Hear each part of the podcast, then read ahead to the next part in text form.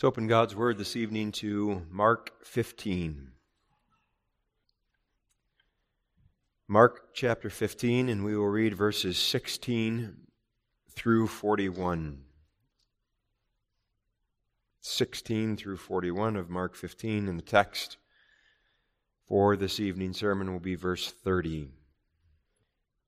Mark 15, beginning at verse 16. And the soldiers led him away into the hall called Praetorium, and they called together the whole band, and they clothed him with purple, and plaited a crown of thorns, and put it about his head, and began to salute him.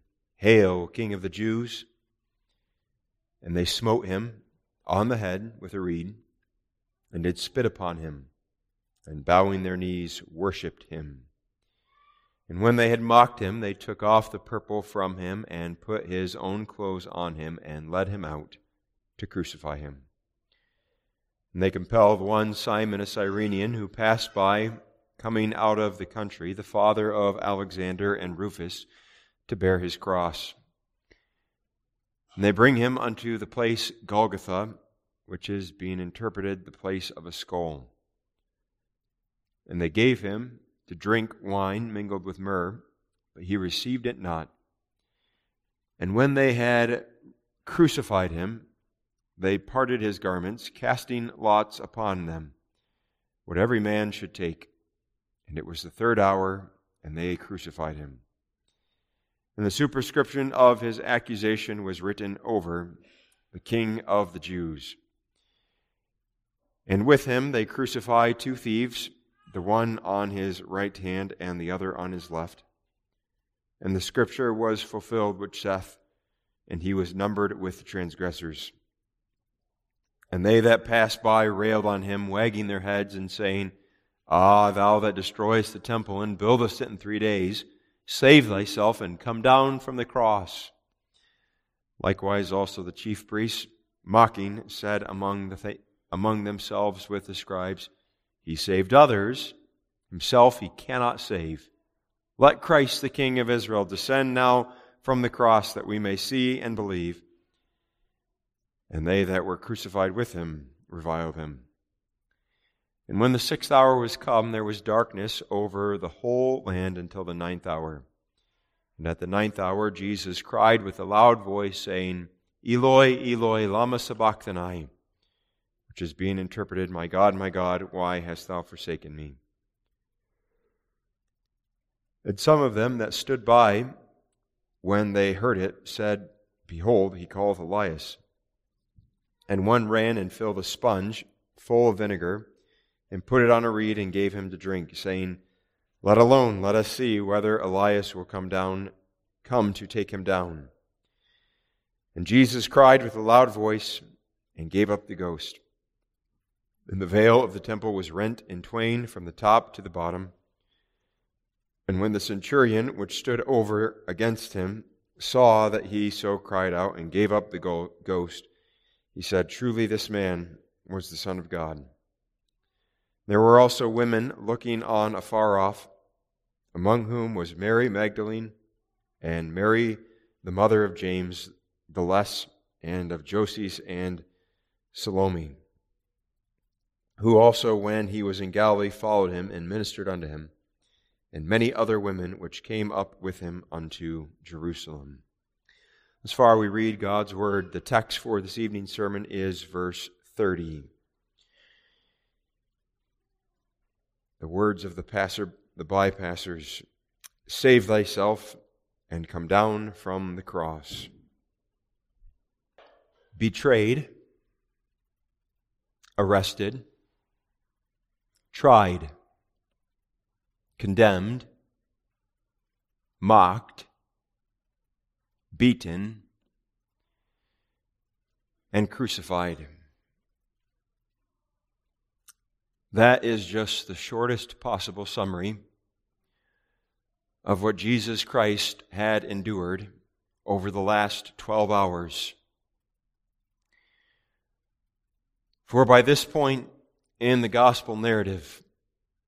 Jesus Christ has been nailed to the cross of Calvary. Above him, are the words of the superscription Jesus, the King of the Jews.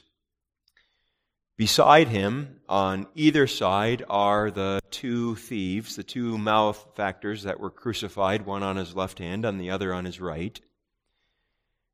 And below him were the soldiers who had nailed him to the cross, who had parted his garments and cast lots for his seamless coat, and who had now sat down to watch him as he hung there on the cross.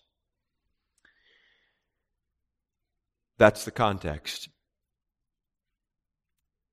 But what is noteworthy for the purposes of tonight's sermon is that the soldiers were not the only ones below Jesus. There were others. And among those at the foot of the cross were those who were merely passing by, who took notice of these three individuals hanging on the cross, and when they saw that one of them was Jesus of Nazareth, they could not resist mocking this man. Even as we read in verses 29 and 30, and they that passed by railed on him, wagging their heads and saying, Ah, thou that destroyest the temple and buildest it in three days, save thyself and come down from the cross. And it's especially that last part of what they had to say that is our focus for tonight's sermon because there's more there in those few words than what originally meets the eye. Certainly, this was a part of the suffering that Jesus endured. But behind those words is something deeper. Behind those words is none other than the devil himself. And one last temptation to try to overthrow the whole plan of salvation. And it's when we understand and truly appreciate that temptation that we will truly appreciate all the more the wonder that Christ did not come down. He refused to do so, but instead willingly remained hanging there on the cross of Calvary. It's with that in mind that we want to consider Mark 15, verse 30, using as our theme Jesus' refusal to come down. Jesus' refusal to come down. First, we will look at the temptation. Second, we will look at the response. And then third, the salvation. Jesus' refusal to come down, the temptation, the response, and the salvation. What's interesting is that verses 29 and the 30, verses 29 and 30 are the first recorded words directed to Jesus as he hung there on the cross. In one of the parallel accounts, we it's evident that Jesus himself has already spoken words from the cross, but here we have the first word spoken to him. And these words are spoken by those who were simply passing by. That's the language that we read at the beginning of verse 29. And they that passed by railed on him. Then that language teaches us that Jesus was crucified along a very busy road. This was a common practice of the Romans when they subjected someone to this punishment. They often crucified criminals alongside of a road to advertise what would happen to anyone and everyone who was found guilty of breaking the law. And this then was a deterrent to others, communicating a message that you ought not break the law, or this is what will happen to you. So it was with Jesus, our Savior. He was crucified alongside of a road. His crucifixion was a public spectacle, so that there were many who were simply walking along the road who stopped to read the superscriptions that were above these three criminals, find out why these men had been there. And when some read that, saw that Jesus of Nazareth was one of them, we read that they railed on him. And now, we'll circle back in a moment to what exactly they did and said, but it's worth noting that they were only the first ones to do this. Because immediately after, we read of the bypassers, the bypassers having words for Jesus Christ. We also read of the chief priests and scribes joining in. That's verse 31. Likewise, also the chief priests mocking said among themselves with the scribes, He saved others, himself he cannot save. Let Christ the King of Israel descend now from the cross that we may see and believe. So the religious leaders added their voices of mockery to those who were simply passing by. But then so also did the two thieves on either side of Jesus. That's the end of verse 32. And they that were crucified with him reviled him. So that we have three different groups of people, all speaking words of reproach directly to Jesus Christ.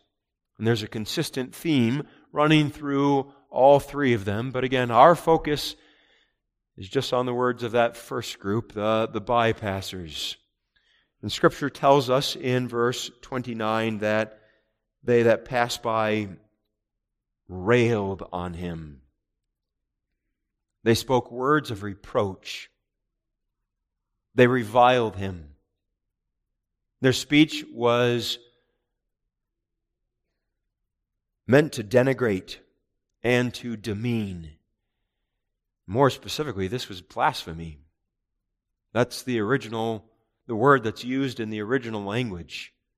They were speaking evil against none other than the Son of God Himself. And as they spoke, they were wagging their heads, says verse 29. That is, they were shaking their heads from side to side as an expression of contempt, scorn, and derision. They were shaking their heads in such a way to indicate their complete disapproval of this man. And that comes out especially in what they said. Verse 29 says, Ah, thou that destroyest the temple and buildest it in three days. And that word, ah, we would say, ha,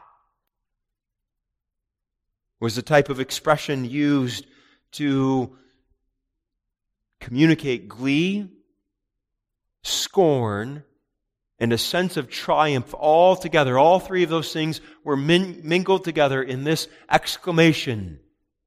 This is the type of, this is the type of thing that you say when an otherwise proud and boastful enemy has been defeated. You say, ha, ah, you. And that's what was being said here. And they said that because what they, what they remembered him saying at one point. These bypassers say, Ah, thou that destroyest the temple and buildest it in three days. They remembered, although not entirely accurately, what Jesus himself had said the first time that he cleansed the temple in Jerusalem. What Jesus had actually said was, Destroy this temple, and in three days I will raise it up. But they understood him to be saying that Jesus himself would destroy entirely that physical temple, the building in Jerusalem, and then three days later he would have it all put back together. And they took this as a, a proud, boastful claim of a man just pretending to be the Messiah.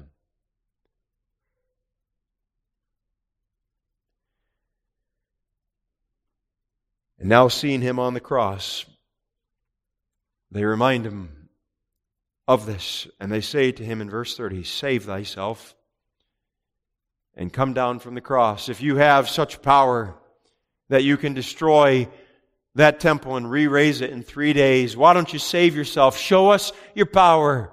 Save yourself by coming down from this cross. Those were the words of reproach that they spoke to our Savior. And in this we see their unbelief. For these Jews were clearly familiar with Jesus Christ. Many of them had no doubt heard him, and perhaps some of them had even seen his miracles that he had performed. But they had not believed. They had rejected him as the Messiah. They had rejected him as the Son of God. And for them, then, to see this Jesus of Nazareth crucified on this cross, then, was confirmation in their thinking of their unbelief. Because their view of a Messiah was a Messiah who would come with these grand and glorious displays of power and of might. Now, this Jesus of Nazareth was hanging on a cross. He, complete, he appeared completely helpless. And thus, they felt validated. He talked big, but now look at him. Look how weak he is. And they supposed that for him to be hanging there on the cross was evidence that he was just a phony Messiah. And their conclusion then was that it was because of his weakness, because of it was on account of inability, that there was no way that he could come down from that cross. So they reviled him, wagging their heads, saying what they did. But now our interest this evening is not so much on what was said, how it was said, why it was said. But our interest is more on the impact, the effect of all of this on our Savior. And there's really two things that we need to see in this regard the significance of this for our Savior. On the one hand, in this, we see a small part of the suffering of our Savior. As John Calvin put it in his commentary, we see in this quote the extreme abasement, end quote, of the Son of God. What contradiction of sinners he endured. What reproach. Because it was not just the religious leaders who hated him all along, who were speaking evil against him, but it's random people walking by. He was a, a public spectacle. He had been made the, the laughing stock of complete strangers who could not add, but add their voices to those who were mocking Jesus Christ as he hung there on the cross. We must understand this was a part of his suffering. This was a part of his humiliation, even as it was prophesied already in the Old Testament. For example, in Psalm 22, verse 7, David wrote prophetically, All they that see me laugh me to scorn, they shoot out the lip, they shake the head. And that's exactly what's taking place here in direct fulfillment of that prophecy. This was suffering for our Savior. And does that not underscore then the wonder of our salvation? And his love in being willing to go through with this?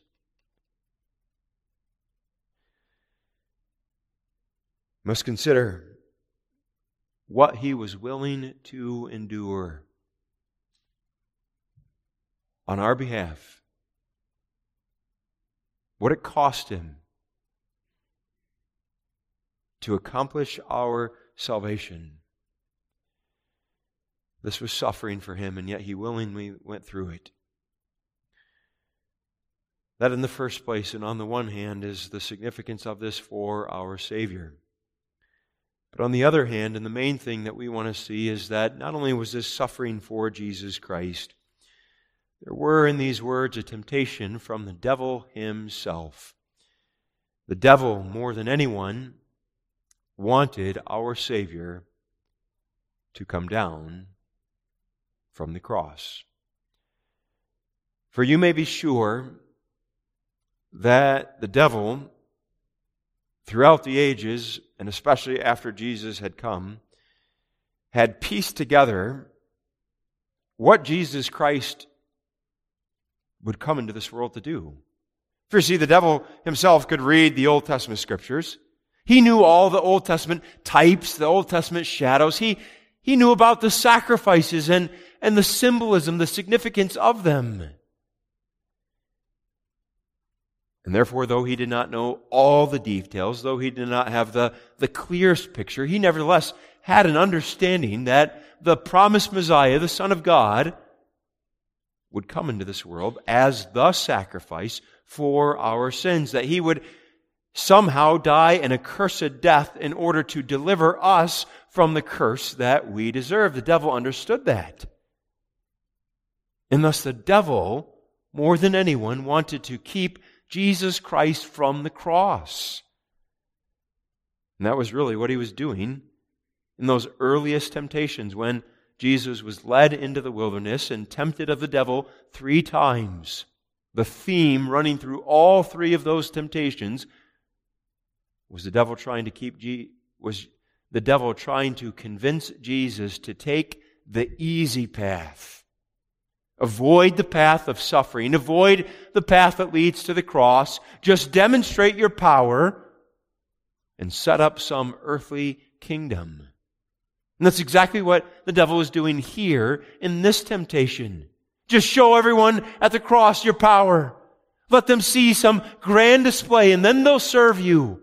Then you can have a kingdom here on this earth. The devil did not want Jesus to go through with what he had set out to accomplish.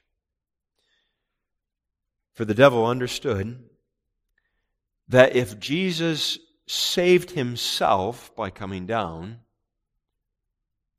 he would thus fail to save his people. And that's what he's after. The devil wanted to maintain his grip upon fallen humanity. Fallen humanity that had been made subject to sin and to the devil. He was not willing to let even one soul go. And so he has this temptation for Jesus. Save thyself by coming down from the cross. Now, by saying that this is what the devil wanted in no way contradicts the fact that there were different times in Jesus' life where the devil wanted Jesus dead and killed in some way. For example, when he was a baby, the devil was behind the schemings, the plottings of Herod in trying to kill Jesus. And then all throughout his ministry, when the earth, were the religious leaders were coming up with different plots in order to take Jesus' life, the devil was behind that. But you see, even in those attempts, his goal was really still the same to keep Jesus from the cross. The devil wanted him dead some other way, as a, a baby or killed in a, a back alley without anyone else there to see it. But what he did not want was Jesus to end up at the cross. But now he's failed in keeping Jesus from going to the cross. For Jesus is hanging there.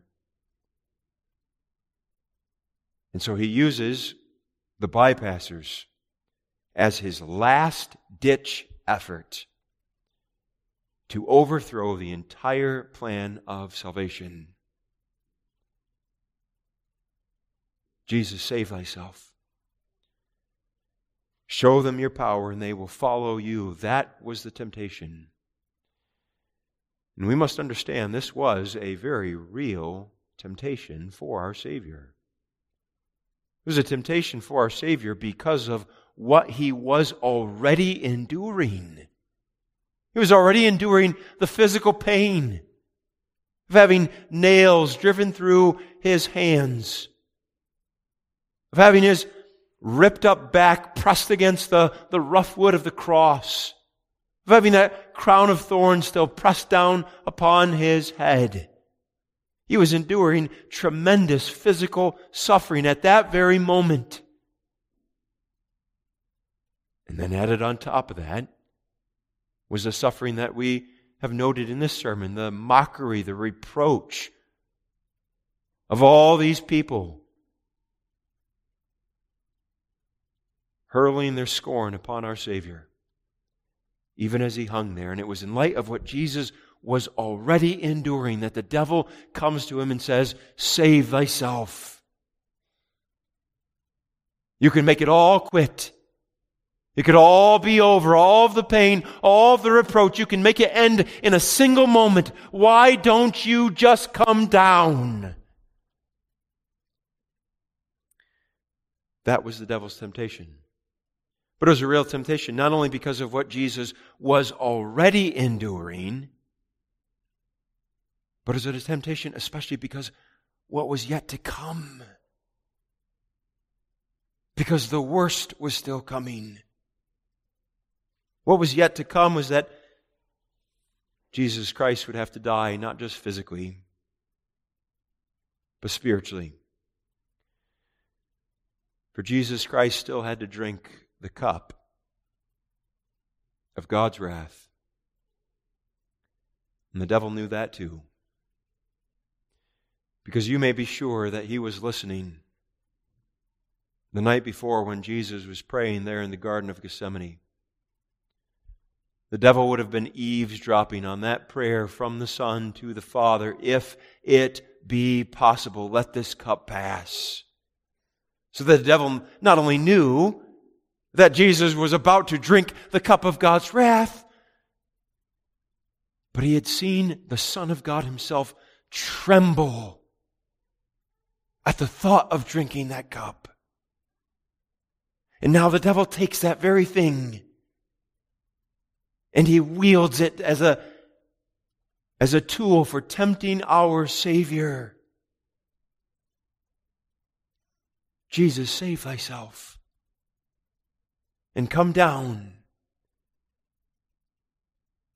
Save yourself from being forsaken of God. Save yourself from having to drink every last drop of that cup Save yourself from enduring the agonies and the torments of hell itself. The devil tries one last time to keep Jesus from what he came to do. So, would he come down?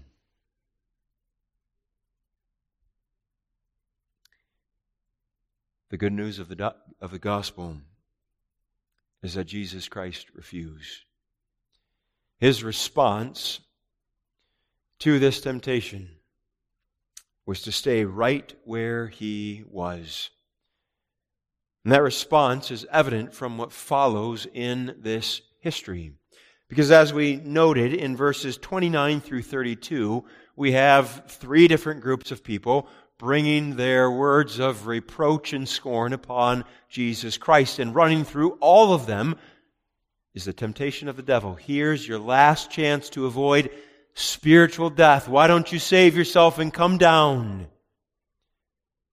But now, what's noteworthy is what we read immediately after that in verse 33. What we do not read is Jesus responding. Jesus certainly spoke from the cross of Calvary. Scripture records seven different instances in which our Savior spoke to different individuals, but not one of the seven was addressed to those who mocked him as he hung there upon the cross of Calvary. We do not read in verse 33 Jesus speaking back to them saying, I'll show you. And using one word to make them knock them all flat. That's not what comes next. But what comes next is what we have in verses 33 and 34. And when the sixth hour was come, there was darkness over the whole land until the ninth hour. And at the ninth hour, Jesus cried with a loud voice, saying, Eloi, Eloi, lama sabachthani, which is being interpreted, My God, my God, why hast thou forsaken me? That's what comes next. Unless it's clear, Jesus did not take the bait. He did not give in to the temptation, but he remained steadfast. He went through what was to come next, namely the wrath of God against our sins. For at noon, God Himself turned out the lights, as it were,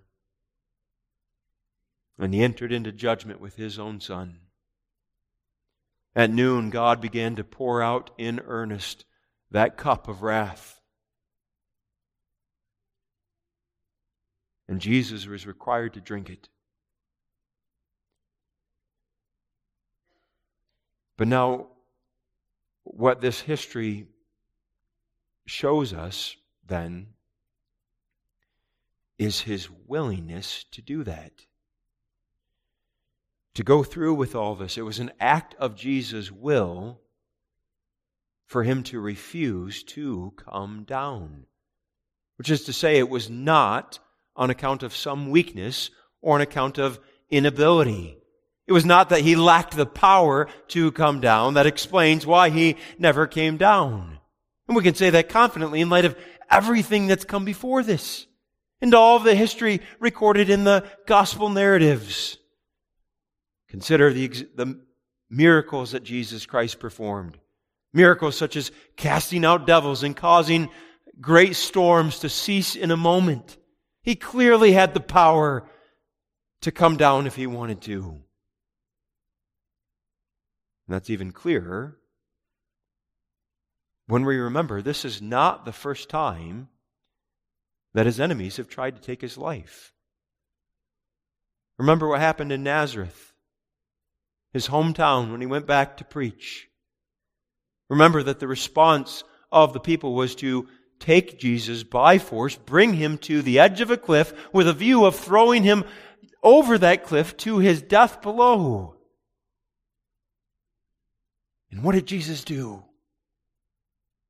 He walked right through the midst of them. He clearly had the power to save himself.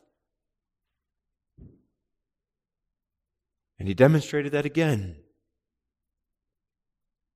The night prior to this, when that mob of men came to arrest him, they came with their weapons, and with one word, Jesus knocked the entire company flat. They were powerless against him. So it was not on account of weakness, it was not on account of inability that Jesus remained hanging there on the cross. But instead, the explanation was that he was unwilling to come down, which is to say, he willed consciously, actively to stay put. It was an act of his will to remain hanging there on the cross. He remained committed to going through with it all in spite of the temptation. And he was willing exactly because this is what he came to do in the first place. For you see, Jesus Christ had come down in a certain sense, not from the cross of Calvary, but he had come down from heaven. He's the Son of God who, who left the, the glories and the blessedness of heaven behind to come down into this world. Why? To save his people. That's the testimony of 1 Timothy 1 verse 15. This is a faithful saying and worthy of all acceptation that Christ Jesus came into the world to save sinners. That was his purpose in coming. And Jesus understood that saving himself by coming down and saving his people were mutually exclusive. It's one or the other. That was the only conclusion that could be drawn from the night before when he had prayed, If it be possible, let this cup pass. He was saying, in effect, is there some other way to accomplish salvation. And the clear answer from heaven was that there's no other way. And it was knowing that there's no other way that Jesus willingly, voluntarily remained hanging there on the cross of Calvary.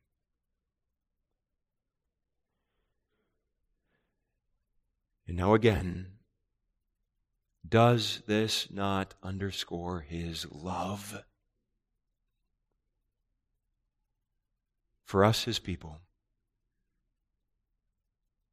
For you see, that's the deepest, ultimate explanation for what's going on here. Because if we ask the question, what is it that made him willing to come down into this world in the first place? What was it that made him willing to remain hanging there on the cross in spite of what was coming very soon? The answer is his love for us. His steadfast determination to do his people good.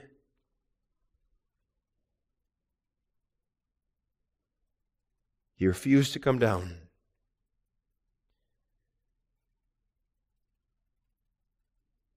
For that reason, so that it was not weakness, it was not inability, but it was strength. The strength of his love that kept him on the cross. He would lay down his life for those who are, are his friends, and there is no greater act of love than that. But really, it's even more wondrous than that. Because he did not lay down his life for those who were by nature his friends. Romans 5 is very clear that Jesus Christ showed his love toward us and that he died for us while we were yet sinners.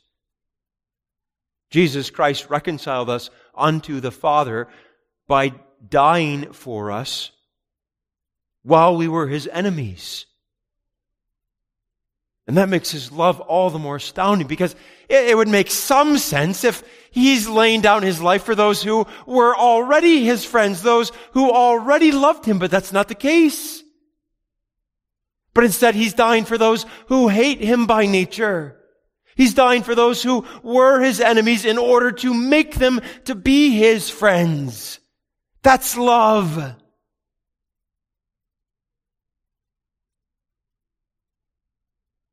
And it's still more amazing. When we think about the fact that he refused to come down knowing full good and well that we would be such thankless and sinful friends. It's maybe the most remarkable thing about this all.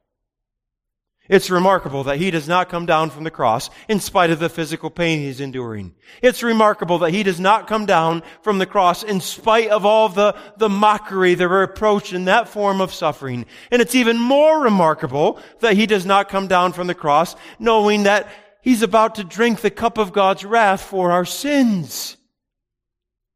But what is perhaps even more remarkable than that is that he knew going into it how we would repay him for his kindness on our behalf. That though he so loved us, he was willing to die for us. There would be such a lack of love in our hearts for him. Though he was willing to be the sacrifice for our sins, we would be so slow and reluctant to present ourselves as living sacrifices of thankfulness to him. He knew going into it that you and I would continue in our sinfulness that we would go on in this sin and in that sin in spite of all that He's done for us. And yet He did not come down. He stayed there. That's love, congregation.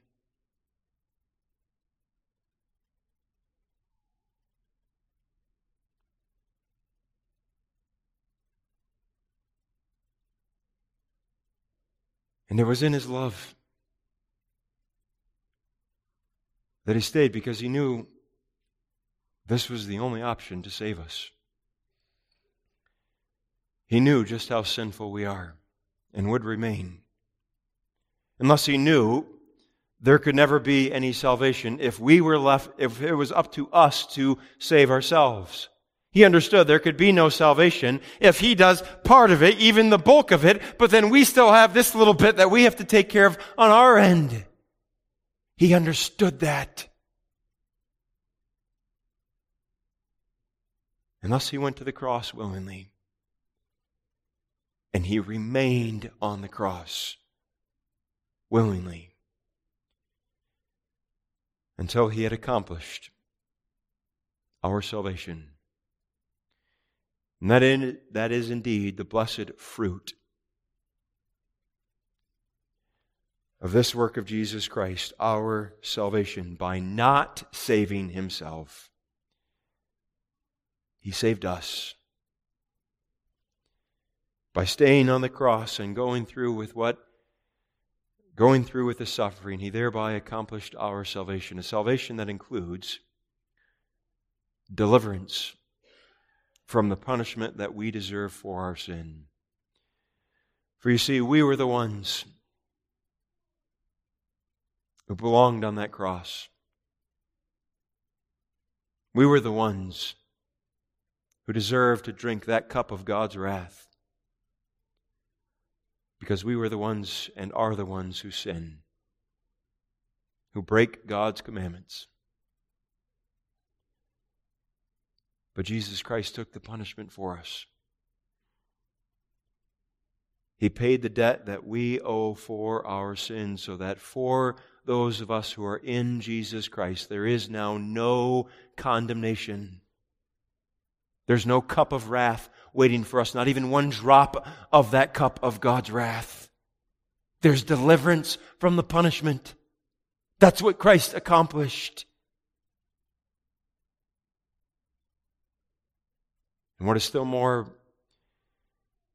by this saving work, he fulfilled all righteousness for us. By his own perfect obedience, that too is a part of this. For Jesus Christ came into this world to do the will of his Father, which will certainly included keeping the law of our God, but the will of the Father for the Son was included more than that. There was all that was set aside for Jesus Christ to do as our mediator. And he did it all perfectly. He left nothing undone of all that the Father gave him to do. He was obedient unto death, even the death of the cross. And in this way, he fulfilled all righteousness for us. He kept the law on our behalf so that his obedience could be imputed, transfer over to our account, so that we could be declared righteous before our God so that we might have the right to eternal life. That's what Jesus Christ accomplished by refusing to come down and going through with it, with the suffering that was his to bear on account of our sin.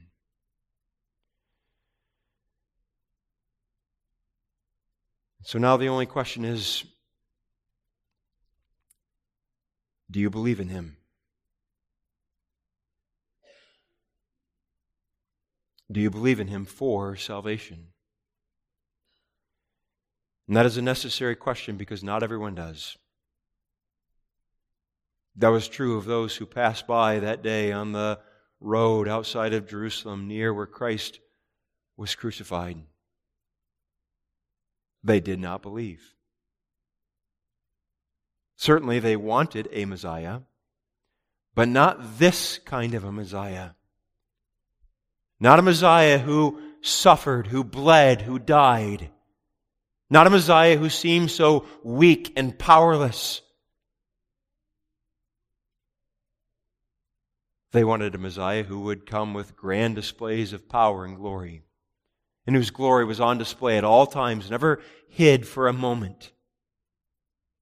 Because they did not find that in Jesus, they refused to believe. And so it goes for much of the world today. They reject this Jesus. They reject Christ crucified. They do not want a Savior that atones for sin by giving His life and His blood on our behalf.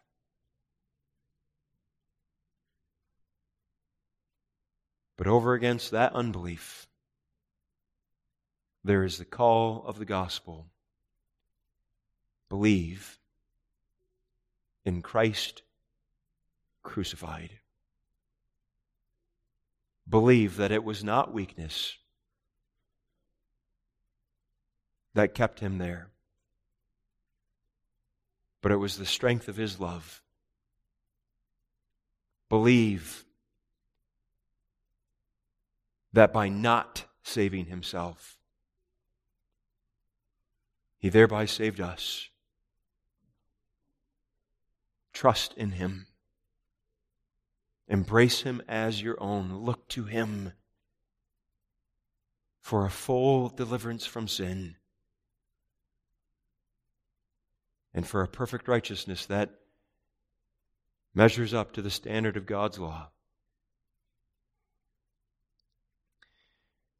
And believing, let us rejoice. Let us give thanks for our Savior who so loved us that he refused to come down. Amen. Let us pray.